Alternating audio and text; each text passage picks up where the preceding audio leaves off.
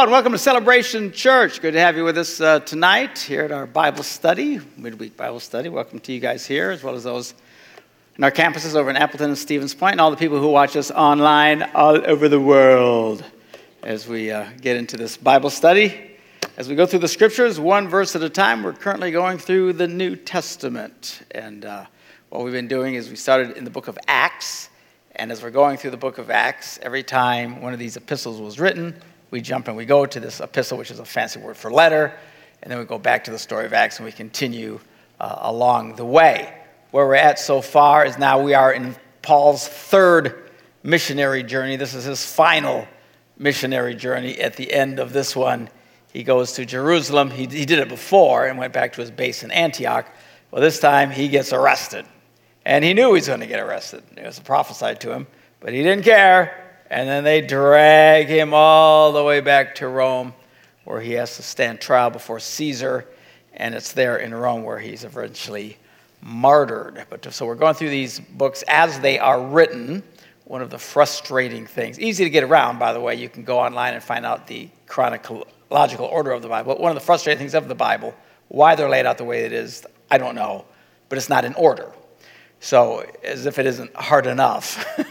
to understand some of that stuff. So you start reading, like in Genesis, the first five books will make sense because they are in order. Uh, well, then even Joshua, right, and whatever. But then all of a sudden it just goes bling, bling all over the place, and you will get lost, and you'll have no idea what in the world they're talking about because that's not in order, and uh, it gets very, very confusing. Uh, the New Testament is not quite as frustrating in that regard, but we're talking covering uh, thousands of years of human history here, and we're talking covering about 100 years of history here. So it's, it's really fascinating. Our New Testament is very condensed compared to all of the Old Testament. And here it's, it's fairly straightforward. The Gospels are what kick it off. The book of Acts, that's in order. Everything else is just a big free for all then, but then it ends properly with the book of Revelations being the last book of the Bible. But putting it in order kind of gives insights. You start getting to figure out why he's saying what he's saying and where they're at in, in this experience. So now uh, he's been on his third missionary journey dealing with problems with Corinth. They've been a major pain in his backside. And he writes what we have in the first letter to the Corinthians, which was very strong, and the second letter, trying to be nicer, but still pretty strong. And eventually now he's at Corinth. He's finally with them. He's there for three months. And while he's here, he writes this letter to the Roman church.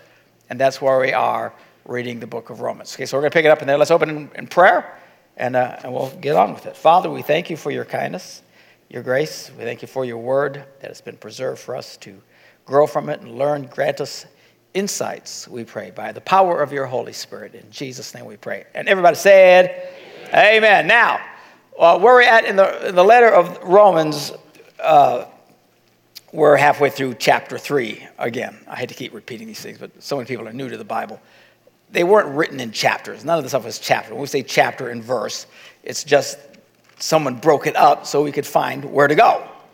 You know, what are you talking about? I'm talking about chapter 3, verse whatever. Oh, okay, there you can find it. All right? Uh, and if, you know, and I know a lot of people have, you know, the magical Bible on the screens up here, but uh, let me encourage you uh, to actually bring, especially to this, you know, on Wednesday night, get a feel for the scripture, see where things are, and kind of get a visual perspective of where things are. If you don't have a Bible, uh, get one. And if you can't afford one, uh, Pastor or uh, Pastor Lathan will uh, buy one personally for you. So uh, actually, we will we'll get one for you. Seriously, if you don't have money for one, let us know. We will get one for you. Okay. So uh, now, in the first part of book of Romans, so he's writing to these Roman Christians, and in the beginning, all Christians were Jewish. Then it started to swift and change dramatically and I think the majority now, because they're going into areas where the gospel's spreading, most of the people here are not Jewish. But yet they always started with the Jews. So there's always a, a strong uh, contingent in all the churches of Jewish believers, even though probably not being greatly outnumbered. It will eventually get to the place where there are virtually no Jewish believers, and then, you know, however many, 300 years later, you can't hardly find any Jews since the last 2,000 years. You know, I mean, it's almost all Gentile. So, but while he's writing to them, he often will start referring to things uh, concerning Judaism and the reference to uh, the Old Testament and stuff like that. And he does that here to the Romans, because even though he's writing to, I mean, we're really talking a long way away from home here, uh, but yet there's still a lot of Jews in the area, and a lot of them had become Christians, even though the vast majority, no doubt, by this time were non Jewish. Uh, but still, he re- references all that to him. And so he starts out in his letter, and he's trying to get us to understand sin and the nature of sin. And in Romans, the first chapter, he starts out with the two biggies that, you know, particularly from a Jewish perspective, were very horrifying. One was the idea of idolatry, and the other one was the idea of homosexuality. Uh, neither one of those would have been shocking to the pagan Christians because they all came out of that's what everybody did anyway. But to the Jewish Christians, it was more shocking. And then, so he starts out talking about these very strong things that they would react to, uh, but then he starts adding all the other sins into the same pot.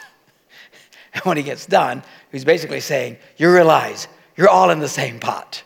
I know you think idolatry is horrible, and it is, and sexual immorality is bad, and yes, it is, but and then he goes through this whole list of greed and gossiping and everything else. He says, the reality is we're all in one big stinking pot called sin, and, and as a result, we are a disaster. Mankind is an unmitigated disaster uh, beyond redemption of ourselves. There's nothing any man, woman, or child could ever do to earn salvation for themselves, even if they sacrifice their lives for someone else, even if they rush into a burning building and they perish uh, letting someone else.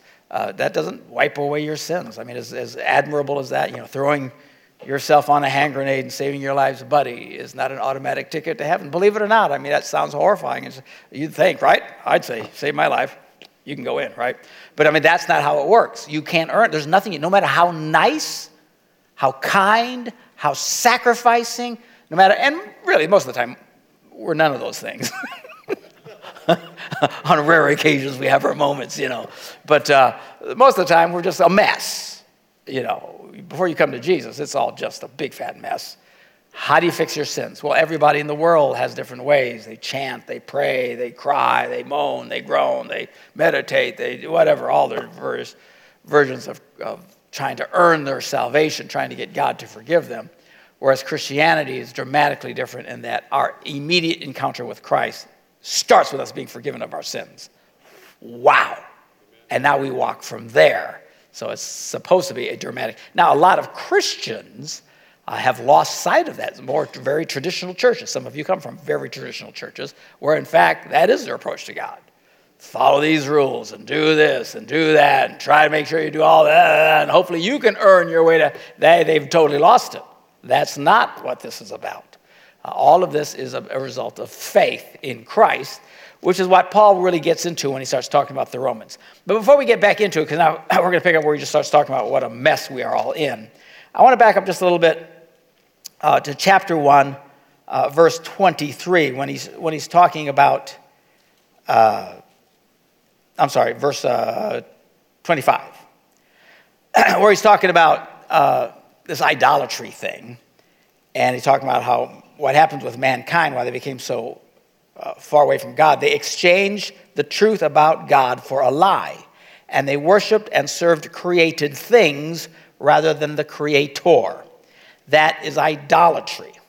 And the reason I want to back up and pick up on this in just a little bit is, is to kind of give a tweak uh, in, in all of our campuses, and certainly for those of you who listen online, maybe this will be helpful to you, although I'm not your pastor, I'm just a teacher to you. I'm these people's pastor. So you need to listen more to me than they do, all right? But uh, uh, something to watch out for. You can be involved in idolatry without actually bowing down to an idol, okay?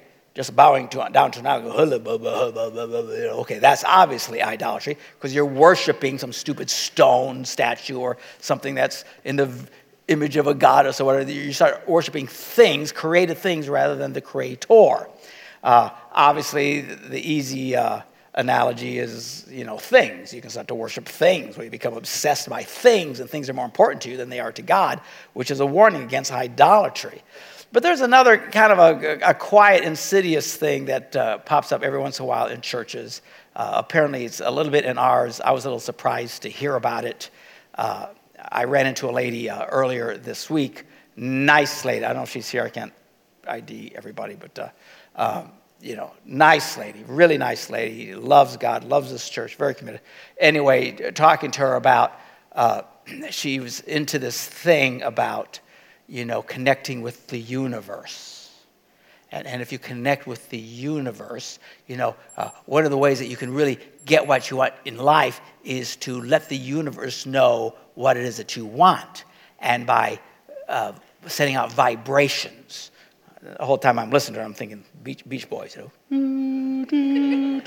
Good vibrations. You know, so it took me a while to focus. But, uh, you know, and, and the idea is, is, you know, if you just put out to the universe what it is that you want, and this lady, I'm listening to this tape that she's listening to, and, and this lady saying, you know, this is, I, I sent out to the universe some years ago that I really wanted affordable travel. And, and ever since then, I've been putting out these vibes to the universe. And then she starts sharing her testimonies of how she's got great deals on travel. And it's because she's been putting out. And I asked her, I said, do you really believe this? And she goes, well, yeah, I think this is wonderful. I said, whoa, whoa, whoa, wait a minute, wait a minute this is, this is very unbiblical. And she says, well, well, it's just a version of God. And no, no, no, no, no, it's not. When you're putting vibes out to the universe and focusing on the universe, you're still focusing on things that are created rather than the creator. All right? Uh, there's others who, uh, you know, these things tend to be female things. I don't know why you girls love these things. It's like, you know, and this is going to sound really sexist and horrible, but it's in the Bible.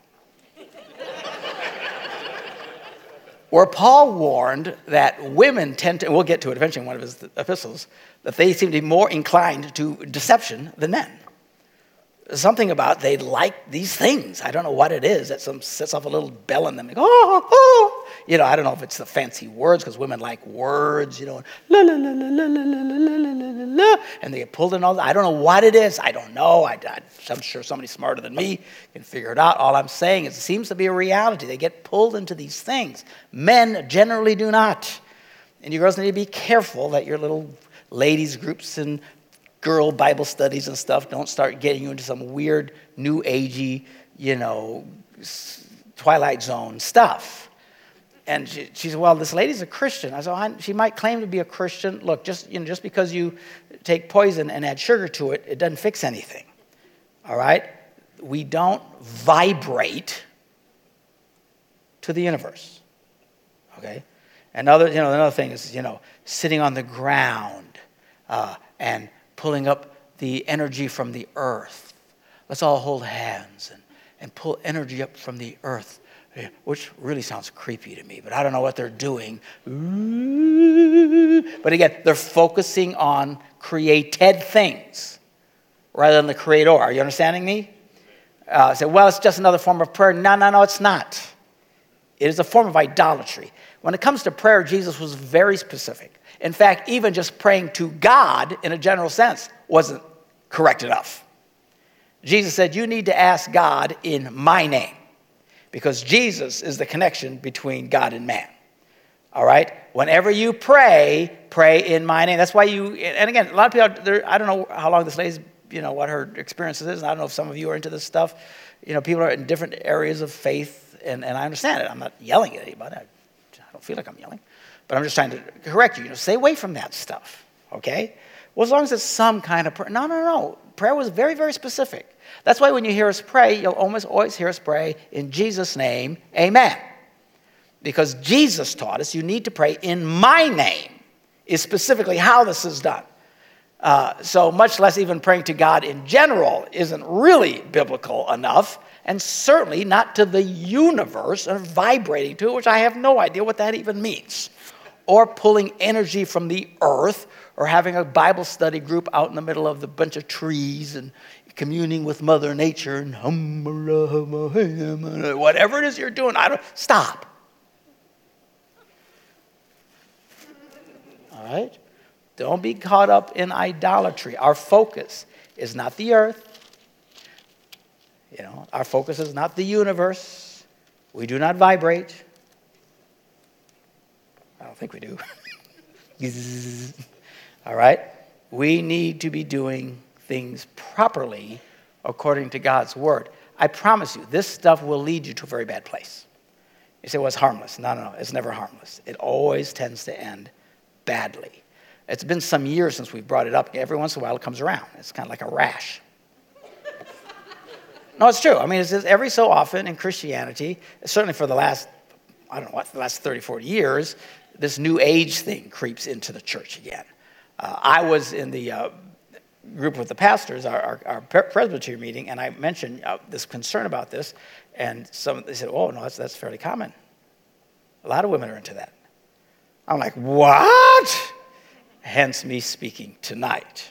Okay, I might even bring it up on a Sunday morning, but just you know, don't don't get into that stuff. There's no need to get into that stuff. We have a way to God. His name is Jesus. You need to talk to Him. You need to communicate with Him. If you, in fact, He says, if you will ask in my name, my Heavenly Father will do anything possible for you. Okay? And that's the reality of it. Okay? Now, again, some of these things sound great and warm and fuzzy, and I get it, and they might be real great and fuzzy. But, but remember, Paul warns us, you know, uh, false teachers would come into the church as sheep's, sheep in wolves' clothing. No, wolves in sheep's clothing. sheep going around. No, no. It's the wolf on the bah, bah. and then when you're not eating, it will, looking, it'll eat you. Ah, okay, so look out for wolves. No, wolves in sheep's clothing. I can't get my wolf sheep thing straight. Okay, some of this can have. Now again, anybody who's into this, and apparently there's quite a few.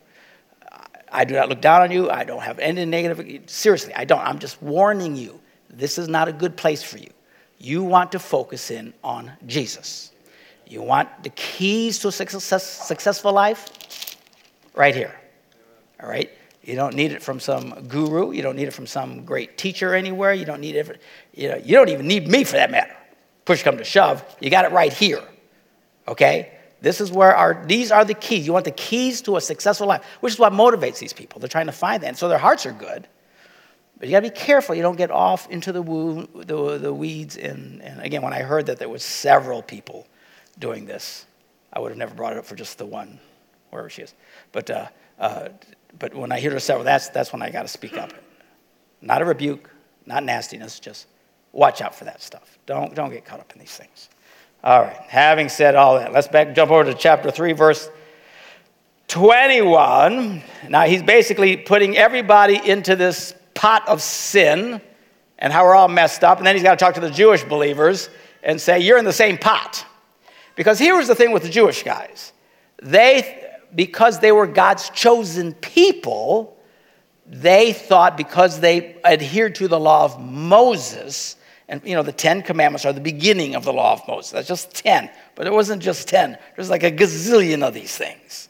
And some of the strangest, bizarrest, weirdest rules that you can imagine. It was very strict. They could tell you when you could work, when you couldn't work, you know, uh, what you could eat, what you couldn't eat, when to wash, when you shouldn't wash, when you could have sex with your spouse, when you couldn't. I mean, they had rules about everything. Uh, you, you couldn't cook a, cook a goat in its own mother's milk. I don't know why that rule. What is that? Very restrictive. So all you goat cookers out there, you know, just you can't use them. You know. And, and the one we always talk about from time to time, the funniest one. There's a rule in the Old Testament law, law of Moses, that if two men are fighting and one woman jumps in to help her husband and grabs the other guy by his balls, this is the Bible. It's, it says stones, but you understand, you know. The, the rule is supposed to cut off her hand. Whoa. Now, first of all, there's that many people grabbing guys' stuff that you got to have a rule about that? I would think that would happen like one time.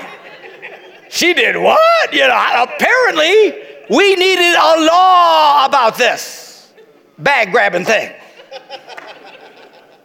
So they had rules about everything. And I mean, this, you know, anybody, and, and usually Christians from time to time talk about something that comes around like a rash every once in a while. Judaism, a form of Judaism, tends to pop up in the church every so many years, although we've been on a pretty good run for a while. Haven't heard about it. Or people will be drawn to the Old Testament and they want to follow some of these rules from the Old, because they're very, you know, they just pick the ones they like and whatnot, uh, but uh, don't go back there. Don't. I mean, you can learn so much from the New Testament, Old Testament. Nobody's slamming the Old Testament, but when I say we don't live by the Old Testament, we don't live by those rules. Those rules are not what uh, drives us. Uh, reading the Old Testament is good. In fact, I'm thinking about starting a series entitled uh, The Greatest Stories from the Bible because I'm shocked how many people don't know them. And uh, we were with our T1 group the other day, our you know, transition gap year program, and I'm using some of these biblical stories and stuff like that. Because you have to understand, from a pastor's standpoint, one of the ways that you understand the word, the Bible says you should rightly divide the word of truth. The way that we get to our perspectives is to understand the entire scriptures. And according to the, this is what happened to that story, this is what happened to that, and then you come to these conclusions. But then I'm sharing with these 18, 19, 20 year old young people who I don't know if they were raised in the church or not, I don't know what the story is. Uh, but uh, as I'm going through, they didn't know any of the stories. And I, I was kind of disturbed, to say the least. Uh, so uh, I talked to my guys. I want to do this series because if the kids don't know it, because a lot of you guys came to faith later, I'm sure you don't know them. But they're great stories. And we're not going to read the whole Old Testament, just all the very foundational things that get us to where we are today. That's why we even have this still. Uh, so that'll be great. So I'll do that on Sunday mornings because everybody needs to hear this. But then instructing my uh, youth department, not just for the little ones, but also for the teenagers. They should be going over these stories every year. Work this into your curriculum so that every year you rehearse these with these kids. So by the time they leave, and I say, I refer about Jephthah, who tried to sacrifice his daughter trying to please God, they'll all know exactly what I'm talking about. They had no idea, and many of you have no idea what I'm talking about. And I said, we don't put fleeces before the Lord.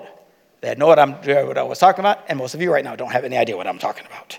And so, I, and these are important things to know. And so, so we're going to go through these stories, but we want these kids to be biblically literate. We are, we've heard it said many times. It's not until I'm face to face with it that I'm so shocked by it. But the level of biblical illiteracy is stunning. Now, in all fairness, my wife said, Man, ask them about much of anything, they're not going to know. ask, ask them who the vice president is. they probably won't know. I mean, it's sad. We got to, you know, I don't know what they're teaching them in school. I'm not going to start beating on schools. I don't know. What the heck? They don't seem to know jack. They know how to recycle. Right? They're in the, you know, uh, talk about, you know, new agey nonsense. You know, this is, this is our penance to the universe type nonsense. But, you know, history, they don't know jack about history. They don't know jack about much anything. So, uh, anyway. I can't fix that. What I can fix is them knowing the Bible. And we want your children to be very biblically literate on the foundational truths of the scriptures, both Old and New Testament. And I'm going to teach it to you, and we're going to start drilling it into their little heads of mush. All right. All of that to refer to these Jewish Christians and he'd always have to deal with them separately because they were convinced, because they knew the law and they were connected to the law that they, you know, this stuff didn't apply to them. And he said, Yes, it applies to you. You're all sinners. No, but I follow the law. He said, The law don't mean jack. All the law is showing you how miserable you are and how you need, because nobody could follow the law, nobody could do it right. So as we go through this, he's going to keep hammering this over and over again. And you'll hear him say, But now to you Jews, because he's talking to two groups of Christian people and trying to explain it. All right, so he just gets done saying, We're all a bunch of miserable, lousy sinners. Let's pick it up in verse 21, chapter 3. But now, apart from the law, the righteousness of God has been made known, to which the law and the prophets testify. Okay, now what he's talking about here is we know because they would think that it was through following the rules of the law that you would earn your righteousness. If I didn't covet, if I didn't steal, if I didn't, you know, cook a goat in its own mother's milk, if I wasn't grabbing bags that don't belong to me, whatever the rules are, that, that I have now earned my righteousness badge. And this is how, and he saying, no, no, no, no, that's not where righteousness comes from. Righteousness comes apart separate from the law. And he starts now to make his argument to them. see, sometimes reading these arguments to us is like, blah, blah, blah, blah, blah. What are you talking about? Because we don't think in these terms. I don't think anybody here or anybody even listening to me right now is thinking, I'm going to try to earn my way to God by following the law of Moses. So, in a way, but I don't want to just skip over it. It's in the Bible. We should read, so you at least have an understanding of why it's there.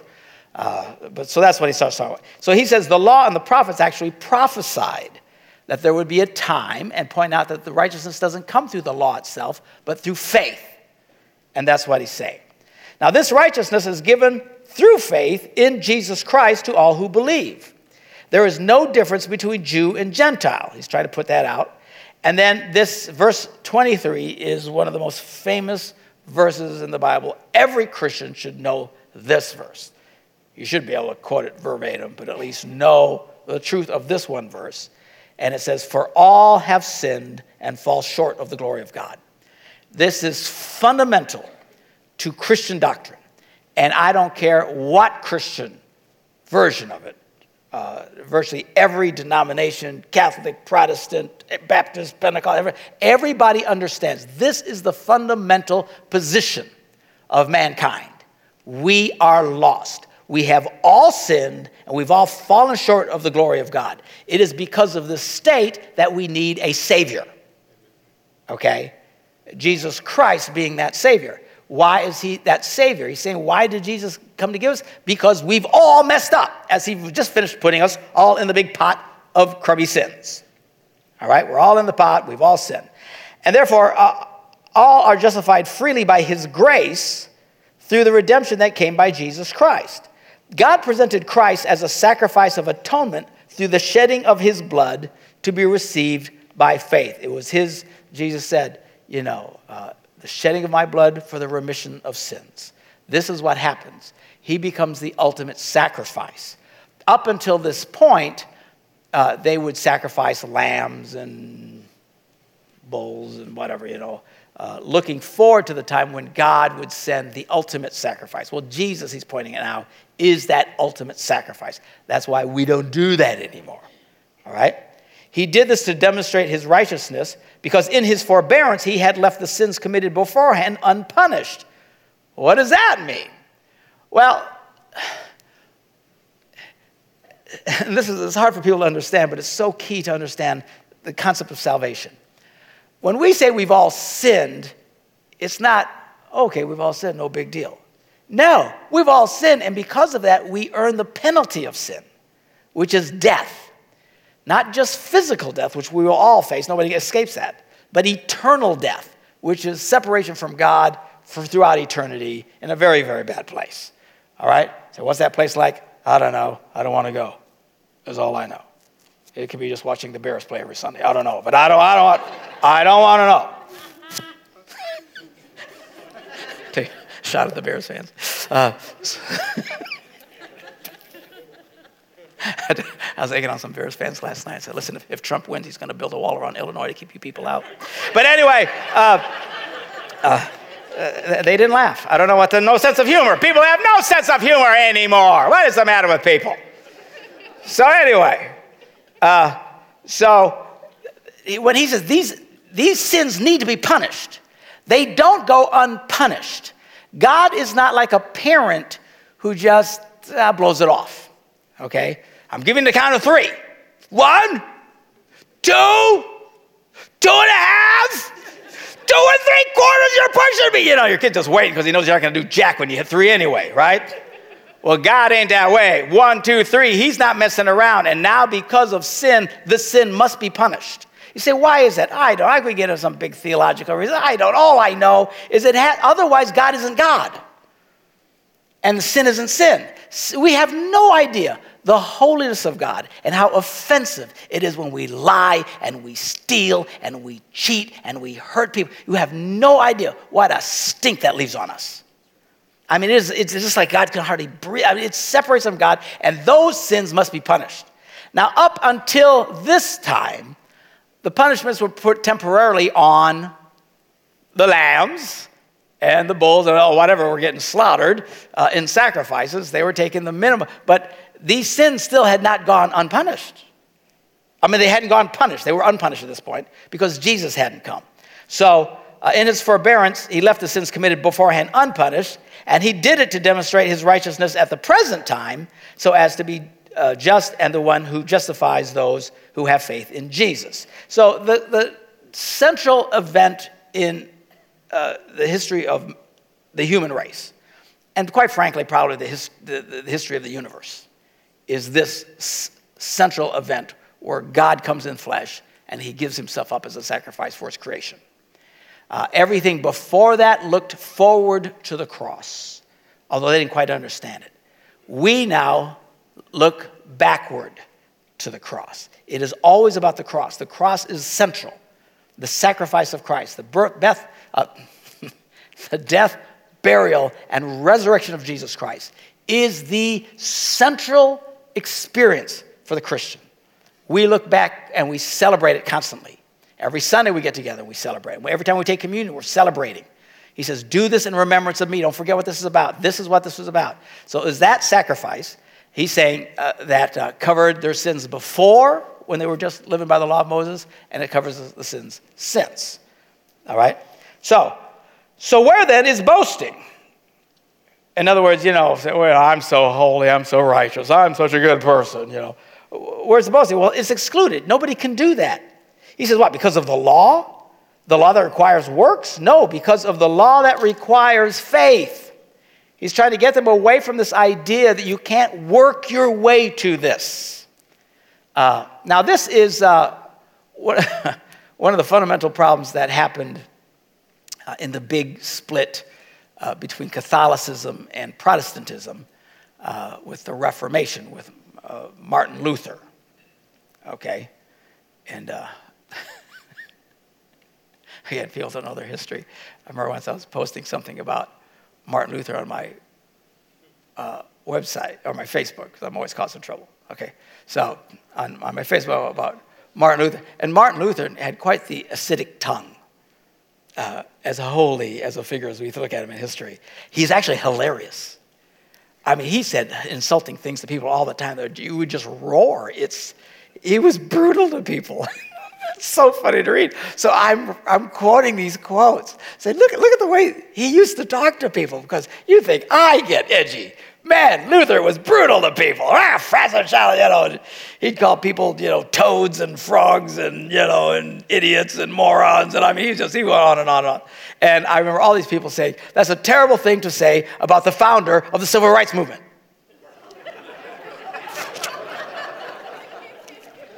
Not Martin Luther King Jr., Martin Luther the Reformation. And you could tell by some of the comments, they had no idea what it's talking about.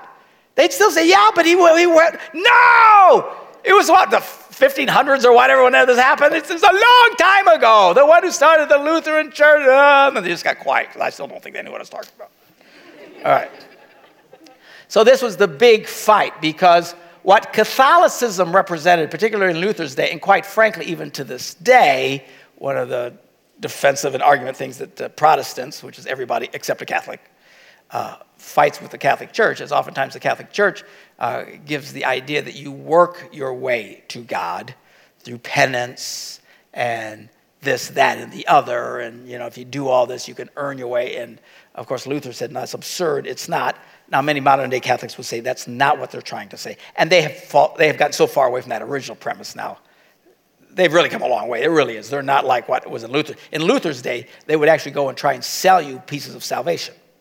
They were called indulgences. And if you would uh, worried about your sins, if you paid enough money, well, well, that you paying that money because you worked so hard for the money was a way of you working off your sins, and therefore, and that's how they raised so much money for the Vatican and all these other stuff. Not trying to slay, slam Catholics, but that's what they did. It's just a historical fact. Okay. Actually, if you've ever been, you ever been to the Vatican? Have you ever been to Italy? Yeah, it's impressive. It's really, really impressive. I mean, it's like, holy cow. And it is gorgeous, gorgeous. I was, uh, I was in the Vatican. Do you remember, Joe, we were there, and it was like, every so often they had this special holy year. And uh, so they had this big to do, I think it was Christmas Eve. And we went out to it, and I'm like 19 years old. It's, it's a punk. And I had, I had a friend with me. And uh, we got there, and they got all these spotlights on the Vatican, and it is glowing like the incandescent glory of God. And I mean, thousands of people in the square, thousands. And then they have these barricades and the guards and stuff because the church is packed out with thousands of people. So we come, we're at the back. And we said, man, I wish we could get inside. And said, so let's see if we can.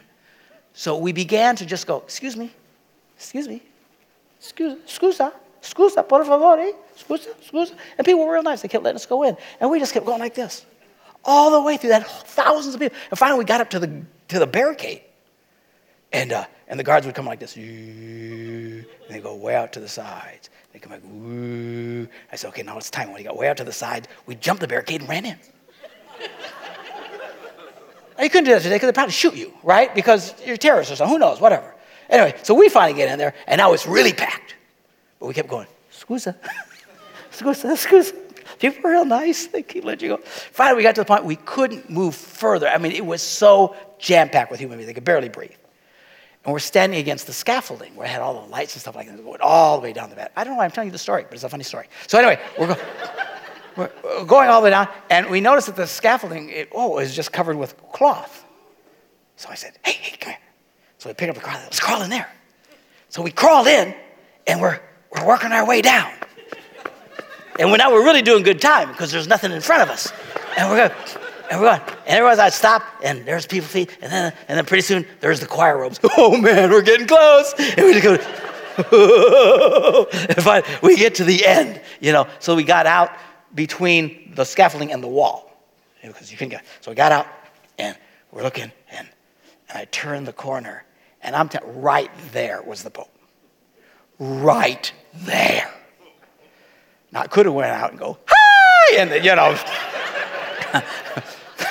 Today they would shoot you. I promise you they would shoot you, but not back then. And I thought, oh my gosh. So, and I said, that's not Pope. You really? Yeah, yeah, he's right there. And I turn around. One of the guards turned his head at the same time because he heard us whispering, and, and our heads met. And I went, ah! He goes, what are you doing here? We went, ah! We jump back onto the thing, run as fast as we can to get out of there. And, uh, and we got away. So I don't know why I shared that story with you, except that I've been to the Vatican, and it's a very nice place. So, but, but, a lot of that, I just, that's, that's five minutes you'll never get back in your life again. I was just totally wasted, totally wasted. Uh, so, uh, but that was one of the big fights in the Reformation, is this fight between faith and works. We don't work our way to God. Uh, we have to have faith. And again, back then it was very extreme. In defense of Catholics, I think many Catholics today would say that's not the way it is anymore. And by doing these things, you're doing it as an act of faith, which there's an argument for that, which we'll explain a little bit.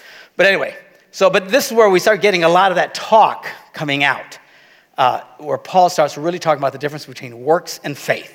We don't work our way to God. You can't do it by your works. There's nothing you can do. You can't penance your way out of this. The only way you can deal it, deal with it is through faith in Jesus Christ. So it goes on, for we maintain that a person is justified by faith apart from the works of the law. We maintain that. He said, this is, we're insisting on this.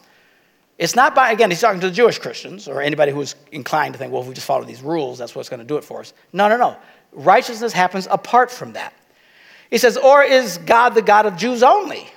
Is he not the God of Gentiles too? Because we didn't have the law. Yes, of Gentiles too, since there's only one God who will justify the circumcised by faith, meaning Jews, and the uncircumcised through that same faith, meaning non Jews. Do we then nullify the law by this faith? Not at all. Rather, we uphold the law. And, and that's really the argument in Christianity. Jesus says, I didn't come to dis- get rid of the law, I came to fulfill the law. So it's fulfilled. So, but we don't live by it anymore, but it's been fulfilled in Jesus. And by walking righteously in faith and experiencing God the way that we, we actually fulfill the requirement of the law, which is to do good and to not hate and to not steal and to not lust and all these terrible things that, that, do so much damage in people's lives. If we walk as believers in this faith and in the spirit it fulfills the obligations of the old written law. So then he goes on chapter 4 remembering it, there was no chapter. He just keeps talking. He says "Now, what shall we say then that abraham our forefather according to the flesh discovered in this matter? Now this is it's really key that he brings up Abraham here, and he, and he did it before when we were in the book of Galatians, when they were arguing, having this big d- debate. Because they would say their father of the faith is Abraham. They consider themselves sons of Abraham. In fact, they gave Jesus a hard time, said, Why, why are you telling us we are sinners? We're not sinners, we're children of Abraham. And, you know, and that's when Jesus said, hey, God could make these stones into children of Abraham, you know, that you're nothing unique in that sense, which was rather insulting to them because they thought that they were. Very, very unique. So he goes back to Abraham. And the reason he goes to Abraham is because what he starts to point out, which I think sometimes that they would forget, is Abraham was the father of faith, and he was justified by faith because he lived hundreds of years before there was the law. Remember, the law doesn't show up until Moses shows up. It's called the law of Moses. That's when he gets the Ten Commandments. So, everybody up to this point, it's a long period of time in the early part of the Bible, they don't have any of that. There's not much instruction about much of anything. They had their conscience, they understood fundamentally not to do evil or to hurt others or to steal or whatever. You know, they kind of had a general sense, but they didn't understand God much at all. They certainly didn't have the law. So the Jews were very, very strong that they are children of Abraham. Abraham's the one who starts all this, and then he keeps pointing out Abraham because Abraham was there hundreds of years. What was it, 400 years? I don't know what the math is on that. Before uh, Moses even shows up. So if Abraham is justified without the law by faith, so are we, is his argument. And of course, they, that would kind of mess with their heads, but that's what he did in Galatians, and now he's doing it here. He says, if in fact Abraham was justified by works, uh, he had something to boast about. Well, I did it myself, but not before God. What does the scripture say? Abraham believed God, and it was credited to him as righteousness. Now, here's where we get a very interesting situation. All right? Uh, go to James. Where's, where's James? Of course, nothing's in order. It's right after Hebrews. Find Hebrews and take a right.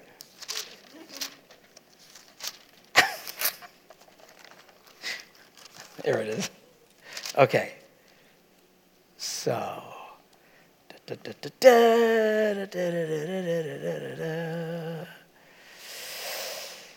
Help me out, Joe. What am I looking for? Chapter 2, I'm there, but where's my, where's he talking about Abraham? You're right, 23. Okay.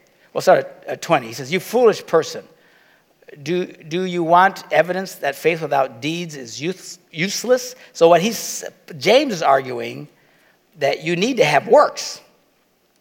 And I say, no, I don't have works. I, I just have faith, which is really the argument that Paul is making. But now James makes the argument on the other side. All right? Was not our Abraham, father Abraham considered righteous for what he did when he offered his son Isaac on the altar? Which is exactly the opposite of what Paul just said. Paul said Abraham was justified because he believed God, not because of what he did. But as you keep reading James, he clears it up. He says, The point is, it is about faith, but the way you can prove your faith is because of what you do. If you have faith, you will do something. In other words, what he's trying to point out is people who uh, say, you know, we get a lot of that today. You know, you believe in Jesus? Yeah, I believe in Jesus. Praise God. You ever do anything about it? No, that's all right. I just believe. It's all that matters. You ever go to church? Yeah, I do. You know, two, three times a year, whether I need it or not. You know, I just go. I mean, they don't, do you give any money? Well, no, not really. I, I don't believe in giving money. I believe in taking money, but I don't believe in giving it. do you volunteer your time? Well, I'm a real busy person. You know, I got, you know, TV shows and stuff I got to watch, you know. just, I mean, there's a whole list. You know, my, my kids are in soccer all day long, every day of their lives, you know, whatever. so they got all these reasons why they can't do anything because, you know, well, now that's when James would be taking. You say you got faith, you ain't got jack. If you don't do something, it proves you don't really have faith. Because real faith will, is evidence by works, which is really, I think James and Paul would be having a little bit of a discussion here, even though, as James clears it up, they're saying the same thing. Now, this is one of those classic times where we say, well, the Bible is contradictory. Uh, but it's not really contradictory. It's, it's like describing a quarter. One side of a quarter, you see the tail or whatever, and the others you're going to see the head. And someone will describe what a quarter looks like, and it sounds totally different. But it is, in fact, the same quarter. Or it's like if you, you know, you got two blind people trying to describe an elephant. On, on one end, it's a very short tail. On the other end, this guy's got the biggest tail I've ever seen. You know what I'm saying? This is massive. You know, look at this thing. But it's still just the one elephant. Does that help? I don't know if that helps at all. What's he talking about? I don't know. I'm out of control. Okay, so, so back to, to Paul's argument. Oh, by the way, speaking of Martin Luther, Martin Luther absolutely rejected the Epistle of James. He thought it was heresy. He thought James should never be in the Bible. They should rip it out. In fact, hardcore Lutherans will still to this day say James is an aberration. It should not be in the Bible because of that, where I just said James says it is important to do works. When the whole thing between Lutherans and Catholics, the big thing is you don't live by works, you live by faith. James comes along and says, well, you also have to have works, and then so they don't like it. And, but I think, you know, they were having uh, just a visceral reaction because of the big fight they were having at the time. Everybody has their hot button issues. Anybody vote? you know, every, everybody's got their button. Man, you push the right buttons and wow, people go crazy. Uh, and uh, so the same was true even back then. And because they were having such a big fight in the church, and the Catholics were, were very quick to quote James, saying, well, hey, you got to have works. Uh, so they dismissed James. That's, that's not there. But the reality is, James, if you keep reading it, actually balances it out. What he says, if, if you say that you uh, have faith but don't do anything, I'll prove to you that I have faith, because I do the right things, which is really a true statement. So I, I agree. They're, they're not, I don't think they're contradictory at all. At face value, you're describing the different sides of the same coin. But, uh, but even still, even though it says here that Abraham believed God and it was credited to him as righteousness, but how do we know that he believed God? Because he did it. Which brings out James' point. Do you see the difference here? So they're really not contradictory at all. But the point is, is that what uh, uh, Paul's trying to point out is that it's Abraham's act of belief that caused righteousness. But again, James would be very clear to point out to Paul, how do you know? he believed because he followed through and he did what God told him to do. If he didn't, he would have had no faith. All right? Okay, so, and, and even more importantly, even though that's a fine, minute little detail, the reality is there is no law of Moses. That's really the strong point here. He's not being justified by following the Ten Commandments and everything else because there are no such things at this point. Now, to the one who works, wages are not credited as a gift, but as an obligation. Okay, so if you work for me and you do $1,000 worth of work, and then I pay you $1,000, you don't go, wow, man, thanks. I wasn't expecting that. You go, well, thanks, because I am expecting that. you know, you expect a paycheck at the end of the month or a week whatever you get paid, right? Those aren't gifts. You earn those. All right? So, however, to the one who does not work, uh, but trust God who justifies the ungodly, their faith is credited as righteousness. He's trying to point out the fact that the righteousness that, that we get is not earned, it is a gift. Uh, all right, so David says the same thing when he speaks of the blessedness of the one to whom God credits righteousness apart from works. And then he quotes from the Old Testament Blessed are those whose transgressions are forgiven, whose sins are covered. Blessed is the one whose sin the Lord will never count against them. And, uh, and he's trying to point out that this is all a matter of, of a gift of God. It's not something that you earn. Is this blessedness only for circumcised, talking about Jewish people, or for also the uncircumcised? We've been saying that Abraham's faith was credited to him as righteousness. Under what circumstances was it credited? Was it after he was circumcised or before? Now, this is a big deal because these people are obsessed with the circumcision thing. You all know what that is, right?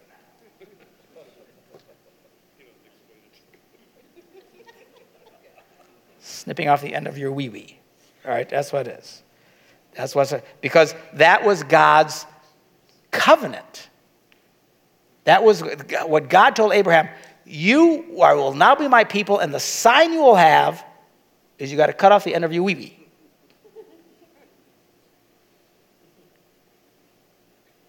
God sure knew how to get a guy's attention, I'll tell you that. Can you imagine Abraham trying to sell this back to the guys at the camp? Hey guys, God is calling us his people.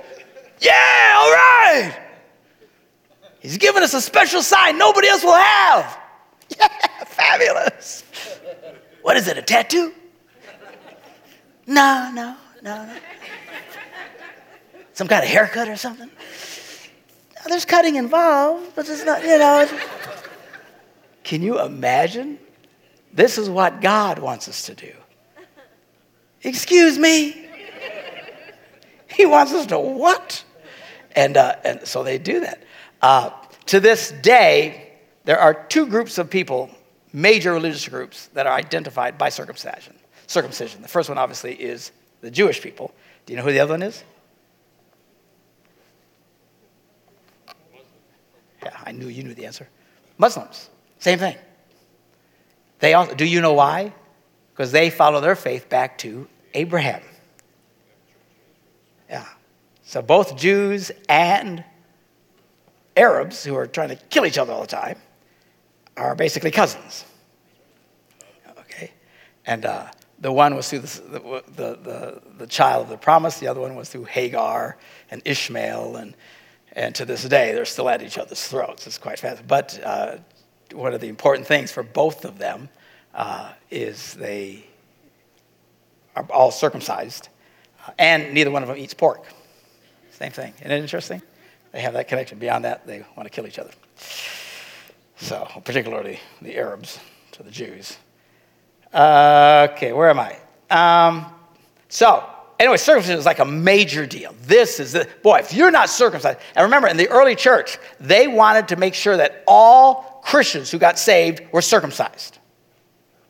If they didn't believe you could be a Christian if you didn't get circumcised. So if you became a Christian in the early church, the first thing they do is, okay? But they finally settled, no, you don't have to do this anymore. Thank the Lord. It's hard enough to get guys to come to church. All right? So that was settled. We don't have to do that anymore. So you, that's why he's talking about the circumcised and the uncircumcised. They live together, the Jews and the Gentiles. Paul says they're the same. Why is he talking about? Because you have those two groups of people now all working together in these churches, believers in Jesus Christ, some Jews, some non Jews. But they were like really obsessed by this thing, circumcision. And most of the time in the New Testament, rather than they say the word Jew, they will actually just say circumcision, or the circumcised, or the uncircumcised. That was like, that was the big deal. So he said, now what circumstance was Abraham credited righteousness? Was it after he was circumcised or before? Boy, key point here, right? Because they're thinking it's, it's got to be through the, that covenant of the flesh. But he points out it happened not after, but before, which really sets it on it. I mean, so he's really using strong uh, Jewish argument for that group of people. I'm sure all the non Jews don't even know what he's talking about, but uh, for them, He's pointing out, look, Abraham, who you consider your father, and he was a Jew himself, he knew all this. He's the big guy. Number one, there's no law, uh, which he pointed out when he wrote the Galatians letter. And here he's pointing out he, he was justified because of, he obeyed God, he was credited to him as righteousness, and all that happened before God gave him the covenant of circumcision.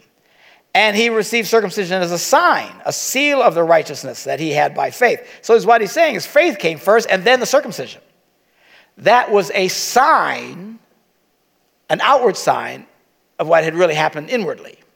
Which, in a ways, you know, the closest thing we have that is baptism for us. Baptism, to a great degree, is an outward sign of what God has done inwardly in us. You know, it's a lot less painful. So then he's the father of all who believe but have not been circumcised, in order that the righteousness might be credited to him, which is messing with their heads now. Because what he's saying, the Jews and the Muslims would both say, well, Abraham is our father. We have this, this special credit in righteousness because of that connection.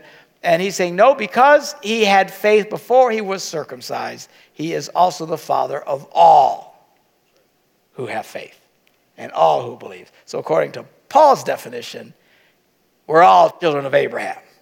Now, you don't have to be born a Jew to claim this. And this is good news to the non Jewish Christians. You know, they're going, cool, you know, we're all in this because it's all by faith. So he is then also the father of the circumcised who are not only are circumcised, but also who follow the footsteps of the faith that our father Abraham had before he was circumcised. It was not through the law that Abraham and his offspring received the promise, because the law didn't come out later, that he would be heir of the world, but the righteousness that comes through faith. For if those who depend on the law are heirs, faith means nothing, and the promise is worthless because the law brings wrath, uh, which is a lot of judgment for the law if you broke the laws. And where there is no law, there is no transgression. Uh, and we'll get more into that in, in chapter 7.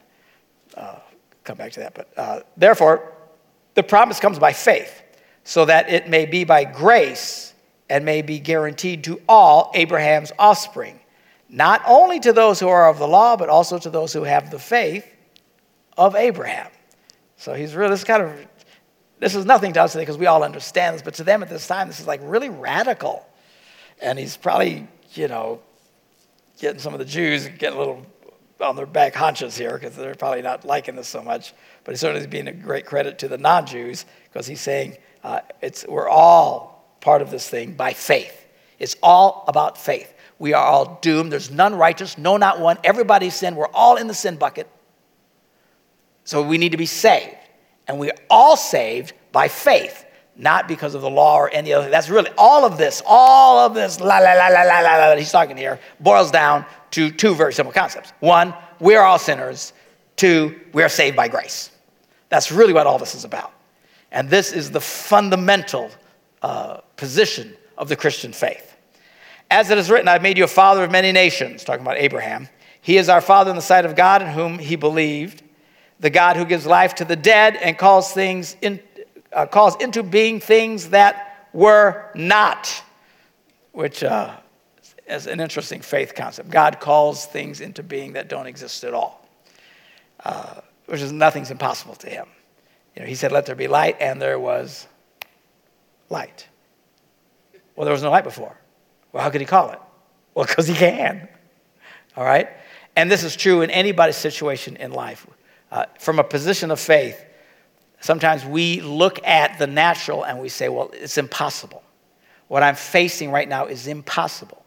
Well, if there was just at least some circumstances coming in my favor, Pastor, if there were just something, but, but there's nothing. I got nothing. Everything's wrong, everything. Therefore, God can't answer my prayer. And what you understand, it doesn't matter to God either way. Even if there's nothing there, He calls into being things that are not. And He can make things you say, well, it's, everything's over in my life. You know, it's dead. Okay, God raises the dead. I mean, he's not hindered by anything. He's God, very powerful. And he talks about this power of faith. We'll end with this in two minutes here. Against all hope, Abraham in hope believed so that, and so became the father of many nations. Just as it had been said to him, so shall your offspring be. So God makes this promise you're going to be the father of a great multitude. Well, there's a problem. Without weakening in his faith, he faced the fact that his body was as good as dead since he was about 100 years old. 100 year old guys usually don't become fathers. I'm not sure the plumbing was even working at this point. I don't know. They didn't have the blue pill. Nothing's happened, bro. All right? And Sarah's womb was dead also. So, I mean, it's, it's bad. It's looking bad. God says you're going to have a child by Sarah. And uh, at one point, they're getting older and older and nothing's happening and sarah can't have a baby and you know. So she tries to help out god. Right? And so well, well maybe what it means is you should have sex with my my servant girl. And and uh, and she'll give you. So by through sarah my servant girl have sex with her and she'll give you a baby. And like most men abraham went okay. So uh, you know, you got permission from the wife, right? I mean, what's wrong with this? So, so he fellowships with the lady and gives birth to Ishmael, who becomes the father of the Arab nations that to this day are persecuting the Jews. Wow, all these things have consequences. Isn't it fascinating? So, but anyway, God comes and says, No, no, no, you big dummy. It's not with her, it's with Sarah. Okay, okay. Sorry about that. You know. So, so now he's waiting. Well, God just keeps dragging his feet. Why he does this, I don't know. I've talked about this so many times. It's like, Pastor, I need a miracle. I know, but is there any hope? A little bit. Well, hang in there. He'll probably wait for that to go first. I mean, he just God's timing, from my perspective, is terrible. It's just horrible. You know, it's like at the last second when God shows up and turns things around. I don't know why, but it is what it is. So Abraham's waiting. And well, now the guy's like 100 years old. And he looks more like a prune than anything else. And his wife's all shriveled up and is like, and God says, no, it's going to come through Sarah. Now, I got to tell you, that would mess with my head. I would think, you know, at least earlier on there was a shot, right? God had something to work with. But what he's trying to say is God doesn't need anything to work with. Somebody say amen. He calls things into being that are not. So, Pastor, there's no hope for me. Good. You're in the perfect place for a miracle. Well, everything's going against me. Great. Things are lining up. I'm serious. Why didn't it happen earlier? You know, there was a shot. I was still a little, you know, got a little, little zip in my step still, you know. She's still, you know, kind of cute. Well, now he's 100 and she's, I don't know where she's at. They're all 90s? Yeah. Dang. And uh, so you would think, ain't going to happen. But he never lost faith. By this time, he had learned. And uh, he said, It's going to happen. And uh, I'm sure everybody working for Abraham thinks, Man, this dude has lost it. I don't know what he's thinking, but he kept hanging in and hanging in there. Yet, he did not waver through unbelief regarding the promise of God, but was strengthened in his faith and gave glory to God, being fully persuaded that God had the power to do what he had promised, which is the point. You look at the promises of God, I don't know what's going to happen. How's it going to happen? People often say, Oh, Pastor, how would it happen? I don't know. That's kind of the point. But he has the power to do what he promised, and he can call things into being that don't even exist in your situation. It doesn't matter if anything's going for you, all the better. This is why it was credited to him as righteousness because he believed God in spite of all of that. He doesn't tell us the rest of the story, but they all know the rest of the story. All of a sudden, she gets pregnant. now, I don't know what it's like to look at a 90 year old pregnant lady walking around, eight months pregnant. But it's like, dad had to be a track stopper right there. You know what I'm saying? Like, wow. And she gives birth to this child who goes on to become the, uh, the Jewish nation. All fascinating. So anyway, they know all this. The point that he's trying to say that uh, he believed God no matter what it looked like. Uh, so the words here credited to him were not written for him alone, but also for us, to whom God will credit righteousness. For us who believe in him who raised Jesus, our Lord, from the dead, he was delivered over to death for our sins and was raised to life for our justification. So he's just getting on a roll now. He's about to take us and really start nailing down this idea of how we get saved. He's been the whole time telling us, You're doomed, you're doomed, you're doomed, you're a bunch of sinners. And then the law can't help you, you're still doomed. And now he says, Jesus changes all of that. And then we'll pick up chapter 5 next week and continue this. And he starts talking about this incredible thing that happens by faith through Jesus Christ. The end. All right, let's pray. Father, we thank you for your word and your truth. Help us to understand it. Help us to grow from it. Help us to love us.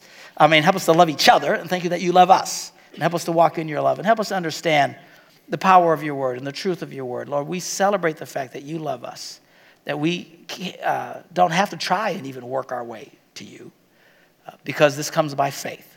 As a result of that faith, we should do good things, but we don't earn that.